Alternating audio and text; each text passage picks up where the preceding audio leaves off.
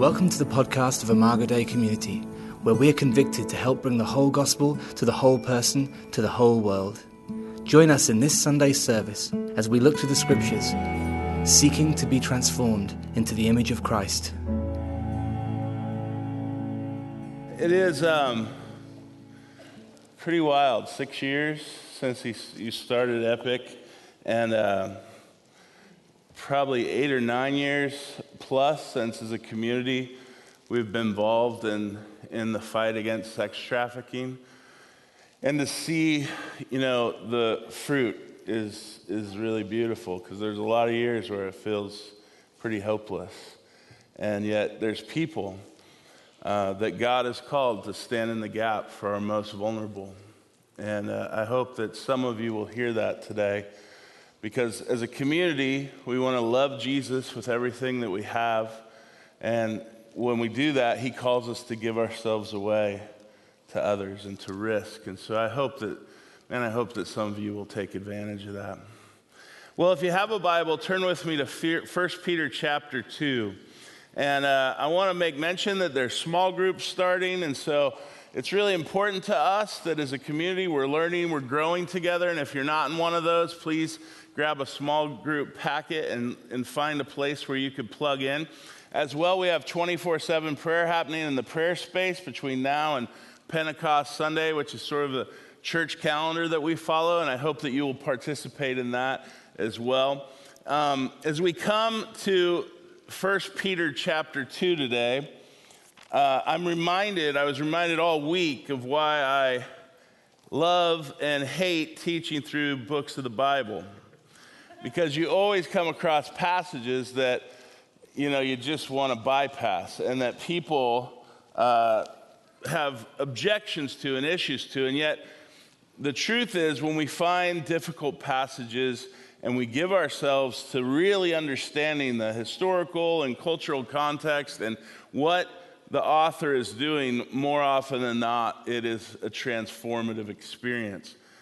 One of the things that I want to challenge you with is that I think for many of us, when we find a verse or a section of scripture that we object to or we don't fully understand, that objection kind of justifies our rejection of Christ or our questioning of Christianity. And what I challenge you with is, don't deny the heart of the Bible, which is the God who created us in love, who came after us in our sin, who died for us on the cross, who conquered our death and sin and gives us new life by his Spirit. That joy, that story that has fueled the church for 2,000 years is the heartbeat of Scripture. And so rather than denying the heart of the Bible and Jesus because of certain verses, allow yourself to wrestle with those verses as you read the whole Bible in light of the heart of what it has to say about Christ and new life. And the other thing I would suggest is that when you see the church's failure in living Christ's vision of what faithful, obedient love and service looks like, the solution to that is not a more liberal reading of Scripture. The solution to that is a more faithful reading that produces this Christ-like love and self-sacrificial servanthood. And so the answer is never, and I think particularly in our culture, the tension is to go way away as opposed to going much deeper and more faithful. And so today we're going to talk about Peter's instructions to a very particular group of people living in a very specific cultural and historical time. And what he's doing is he's saying, look, God has redeemed you. He has done all of this through the Father and the Son and the Spirit, where Christ has now chosen you, and he's made you a holy nation, a chosen people, a royal priesthood, right? And now you have to live that new identity and that new life out in the real world that you find yourself. And so he's addressing a group of people who found themselves in slavery in the Roman Empire. And here's what he says. Read with me at verse 18. He says, "Slaves, in reverent fear of God, submit yourselves to your masters, not only to those who are good and considerate, but also to those who are harsh. For it is commendable if someone bears up under the pain of unjust suffering because they are conscious of God. But how is it to your credit that if you receive a beating for doing wrong and endure it? But if you suffer for doing good, you endure it. This is commendable before God. To this you were called because Christ suffered for you, leaving you an example that you should follow in his steps. He committed no sin, and no deceit was found in his mouth. And when they hurled insults at him, he did not retaliate. And when he suffered, he made no threats. Instead, he entrusted himself to him who judges justly. He himself bore our sins in his body on the cross, so that we might die to sin and live for righteousness. By his wounds you have been healed. For you were like sheep going astray, but now you have returned to the shepherd and the overseer of your soul." When you first read this, I think the natural response, the natural question is, doesn't this endorse slavery? And when we think of slavery, we think of sex trafficking, we think of the New World slave trade, where 12.5 million Africans were kidnapped and taken to various places. Almost 2 million of them died on the way. And so we ask ourselves, is Peter just saying, like, just smile and look the other way? Is he endorsing that as though God is saying, this is fine, don't worry about it? I think what's really important is that we understand what the first century Roman Empire understood, what it meant to be a slave in that culture. Because he's writing again to specific people in very specific circumstances in a particular time and place. And so in the Roman Empire, when this was written, there wasn't a huge difference between slaves and the average free person. Slaves weren't distinguished from others by race or speech or clothing. They looked and lived most like everyone else, and they weren't segregated from the rest of society in any way. So from a financial standpoint, slaves made the same as a free laborer. They weren't usually poor or impoverished.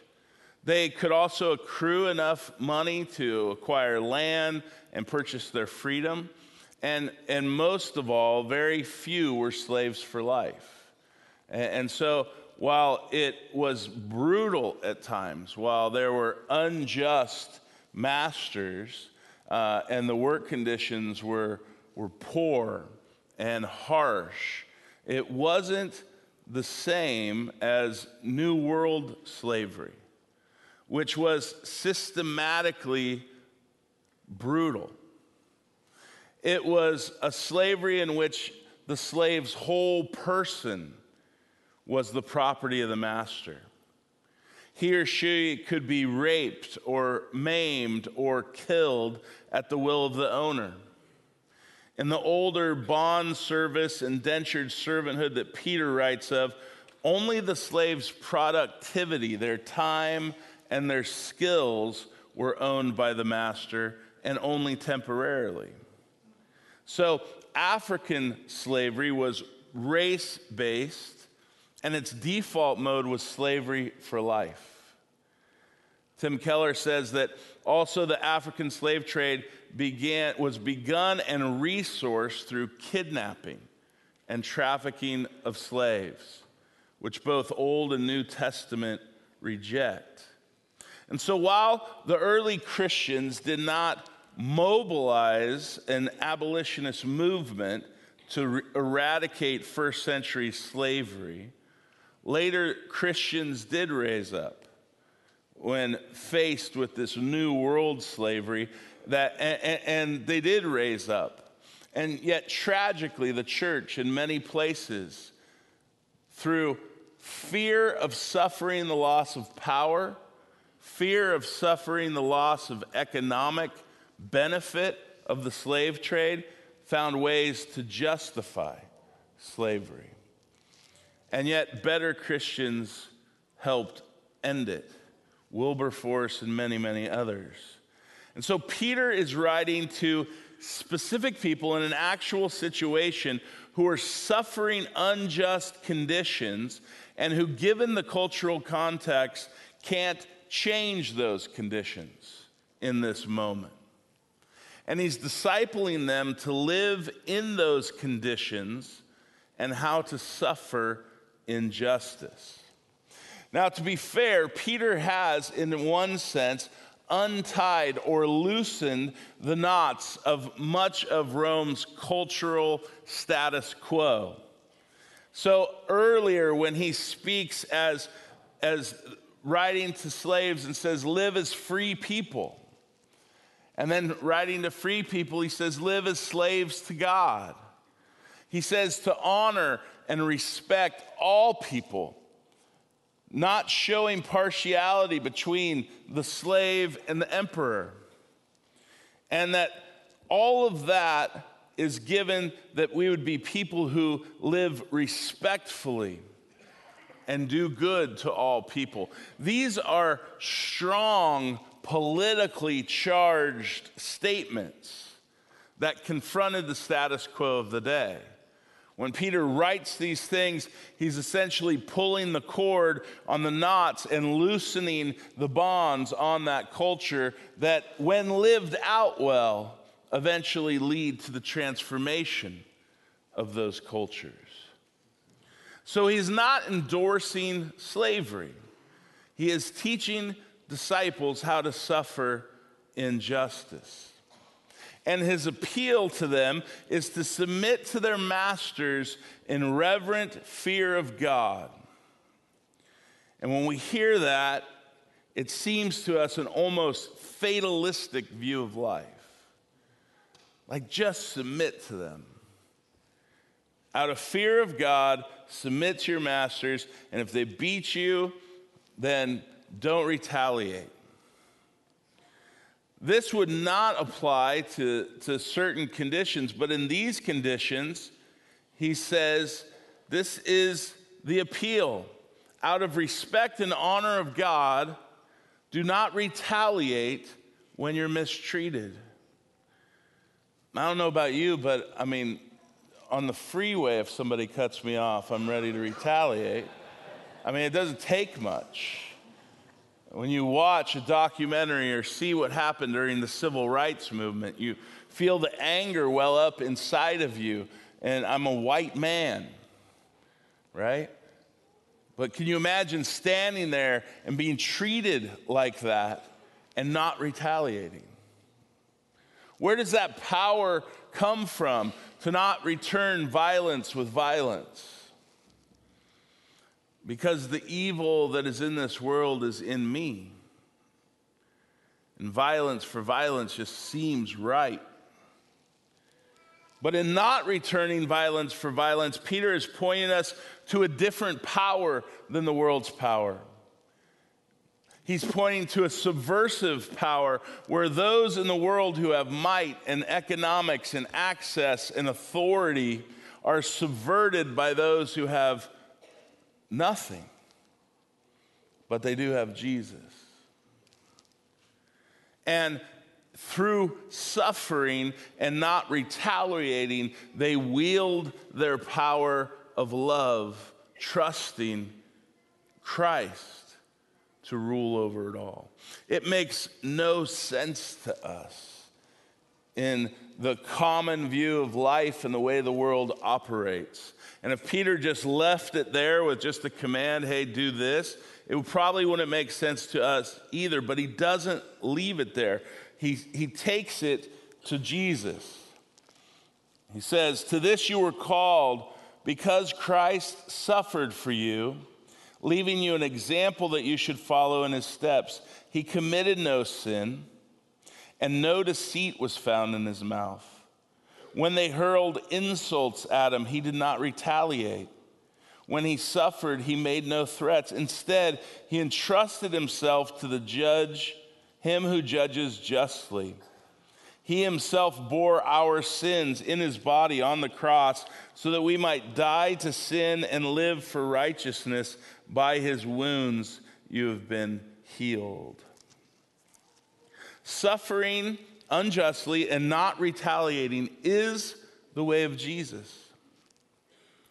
And it is through his suffering and non-violent, non-retaliation that the glory of God is revealed into the world through the suffering of the Son of God.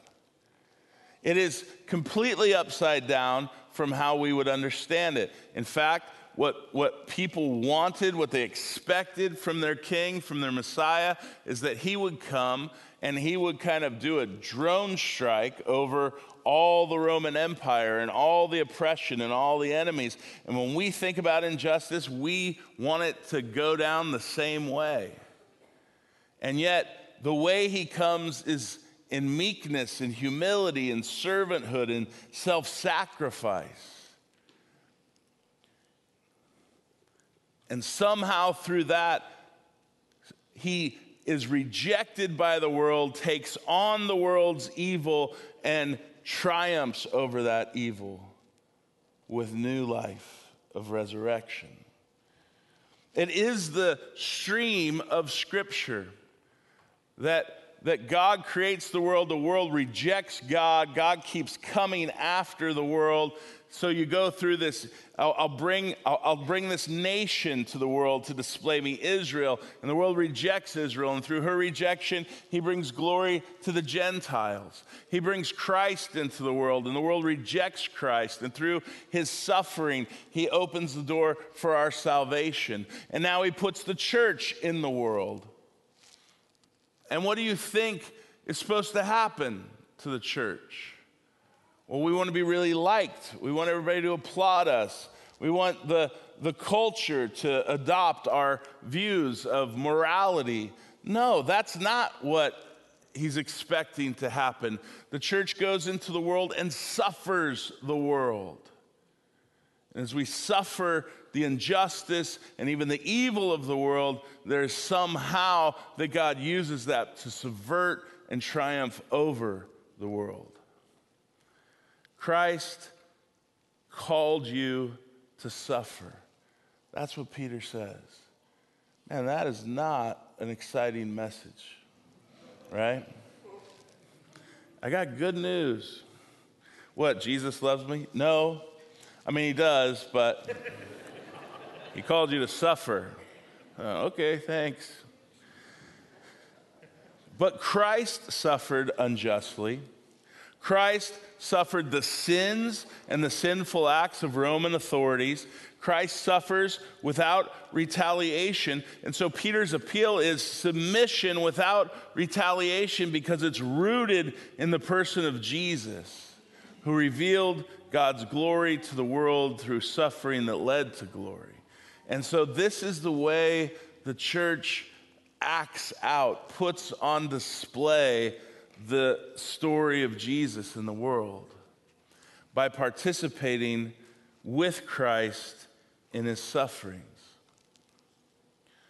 Martin Luther King wrote from Birmingham prison, jail, these words to white pastors who were unwilling to be involved, to get into the fray, who wanted to kind of keep the status quo and say, you know, just wait, just slow down, don't worry, we're evolving, we'll get there.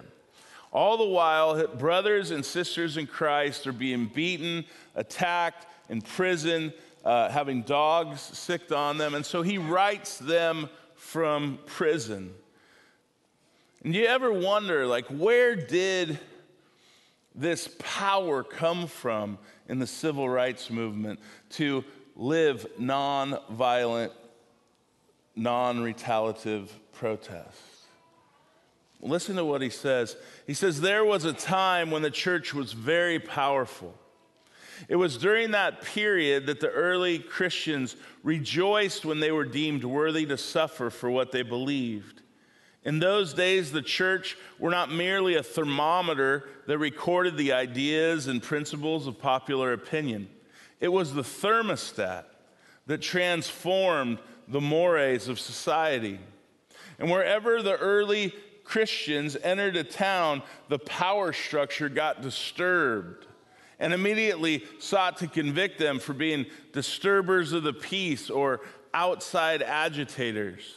But they went on with the conviction that they were a colony of heaven, that they had to obey God rather than men. They were small in number but big in commitment. They were too God-intoxicated to be astronomically intimidated. And they brought an end to such ancient evils as infanticide and gladiatorial contests. When you look at the power of the civil rights movement, and we have a long way to go, there's still great inequity and great injustice. And yet at the same time, the attraction, the power, the humbling comes when you hear those words. And you realize that he was leading people to imitate Christ,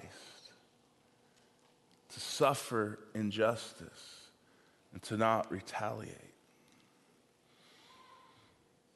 When I think about that, when we think about suffering, I mean, the truth is most of us don't want to suffer just basic obedience to Christ. When we hear something, we read something, we understand something that where God's commands come against our desires, that's like, we're not even going to suffer that. We'll create theologies and new interpretations of Scripture to justify what we want to do. And we're going way past that here. We're talking about suffering unjustly. How is it possible to live into this type of suffering without retaliation?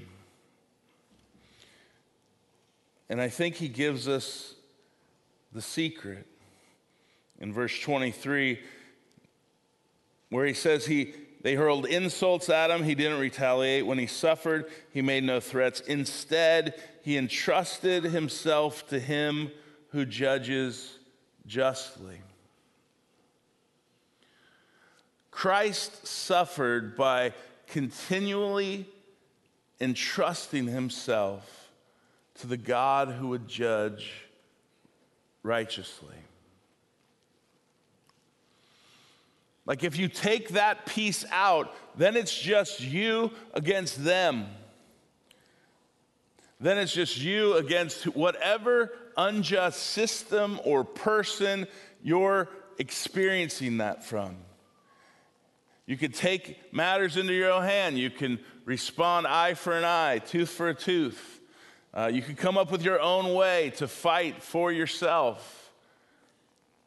Or what the early church understood is that the Father was literally the righteous judge, and that they could wait and hope in him, and that they would leave it to him to vindicate, since it was him who saved.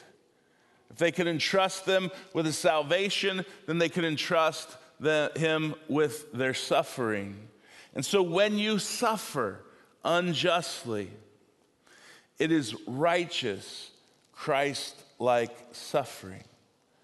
And the early church understood that, and they could rejoice even in those moments because they were participating with Christ. Not just participating with Christ in a generic sense, they were participating with Christ at the deepest expression of his passion and his love, where he suffered the evil, the sin of other people out of love for them. He suffered my evil, my sin, out of love for me. And so Christ suffered our sin, and in him we suffer other people's sins by entrusting ourselves to God and knowing that he will judge. And God's judgment is real. And it was the power of the early church. They believed it. They trusted that he would vindicate them. King writes, following that other paragraph, as he reflects on the New Testament church's willingness to suffer, he then writes this. He says, things are different now. The contemporary church is so often a weak, ineffectual voice with an uncertain sound. It is so often the arch supporter of the status quo. Far from being disturbed by the presence of the church, the power structure of the average community is consoled by the church's often vocal sanction of things as they are. But the judgment of God is upon the church as never before.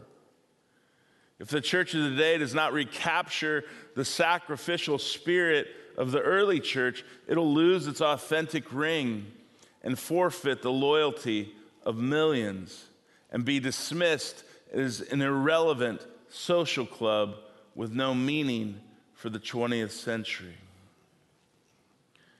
And he writes that to white pastors who found ways of justifying and getting themselves out of suffering with, because they didn't want to disrupt anything. Christ's pattern, and the pattern that Peter calls us to, is that when we suffer unjustly, we entrust ourselves to the just judge. And then we act out the drama of God's story in our own flesh and blood. That through the rejection and the suffering of his son, and his people, God will break through with resurrection glory. Slowly now, slow transformation, but fully coming in the future. That's what Peter's calling us to. And it takes an extreme measure of grace, an actual faith that believes that Christ is who he said he was, that Christ did what he said he'd do, that God the Father is the judge. Like, they believe it, and this perhaps is why the church becomes that irrelevant social club, because we ultimately don't believe when it really matters most, that it's safer to stand back and play church. I want to share a few things to summarize this as we near the end. The first would be that there is real evil in the world. And I think in social commentary on suffering or injustice, you often hear that it's pointless, it's meaningless. When you hear of a terrorist attack and they say it's meaningless suffering, well, the truth is, no, they had intent. They weren't insane. They planned, they plotted, they strategized. There was meaning in it for them, but it was evil, because there's evil in the world. And Christians know that there's evil in the world, which means there's evil in systems and there's evil in powers. And that evil is real.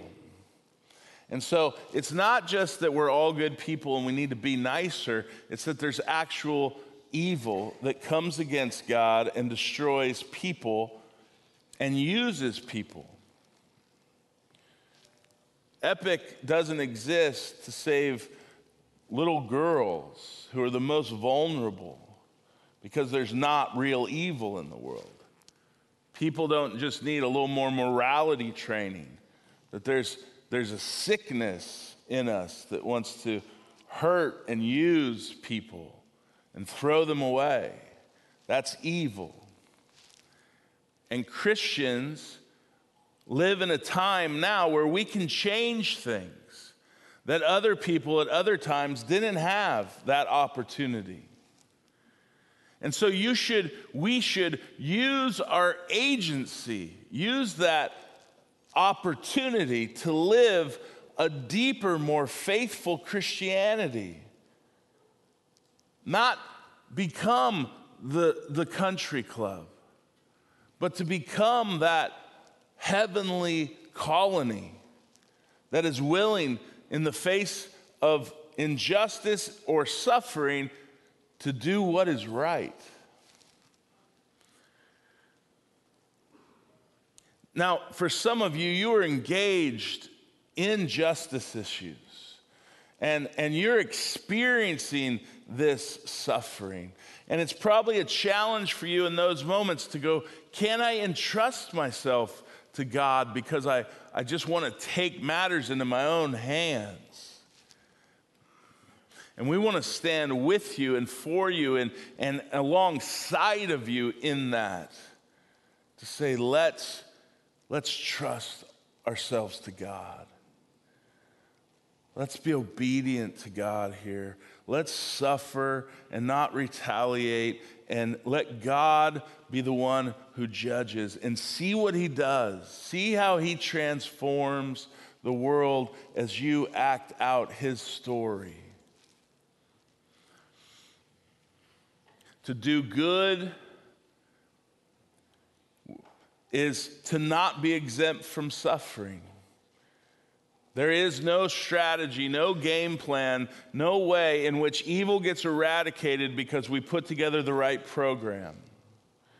The truth is, if you engage the world at all, you will suffer injustice, but you will be entering into the Jesus story.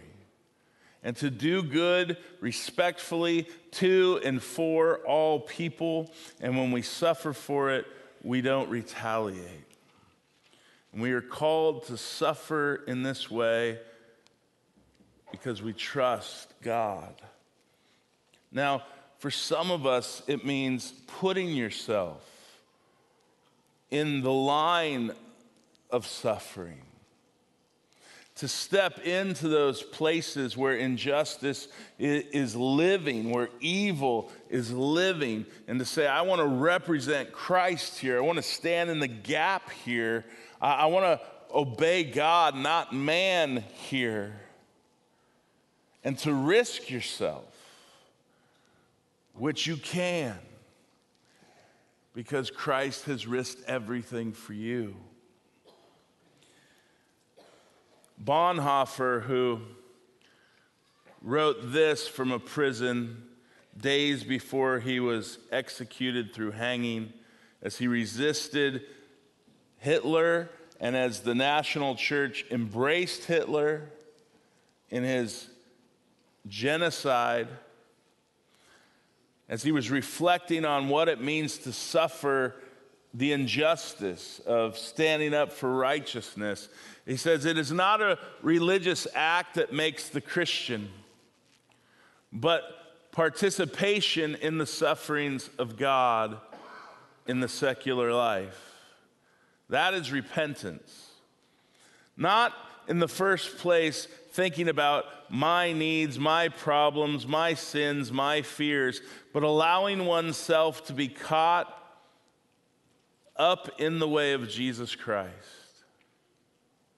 Pain is a holy angel, and through him men have become greater than through all the joys of the world. The pain of longing, which can often be felt physically, it will be there. And we shall not and need not try to talk that away. But that pain needs to be overcome every time, and thus there is an even holier angel than the one of pain. And it is the one of joy in God. We come to a table, and it's a table of unjust suffering. And the writer of Hebrews says that for the joy set before him, Christ endured the cross, scorning its shame. And so we come to bread that represents a body that was broken and beaten under Roman execution. We come to a cup of wine that represents blood that was poured out through Christ as he died on the cross, not retaliating, unjustly dying for my sin and for your sin and for all the evil in the world. And the invitation today is to come and to eat that, to take that into yourself, to let his crucified life become our crucified life, where we die to the world and the world dies to us so that we can entrust ourselves fully to God. And when that happens, it won't take away the legitimate anger, frustration, physical suffering, but it will empower the kind of revolutionary love that you hear in the words of Martin Luther King, that can look into the face of pure evil and pray words like, "Forgive them, Father, for they know not what they do." Let's pray.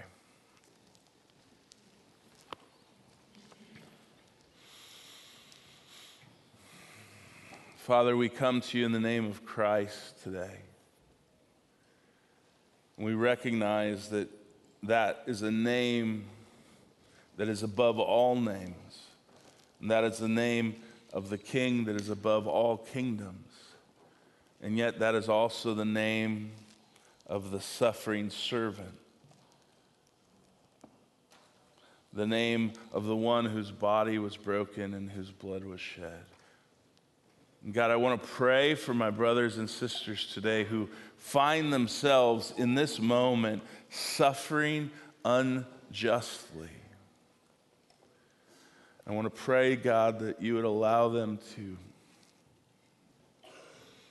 by a miracle of your grace, entrust themselves to you as the one who will judge, and to suffer without retaliation, because that is commendable to you.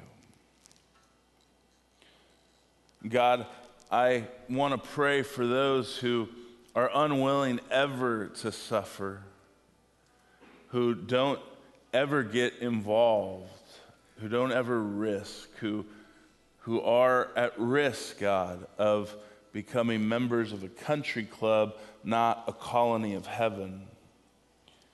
Would you, by your grace, capture their hearts, God? Convict us in the places where we ignore, avoid, distract ourselves from seeing, and awaken us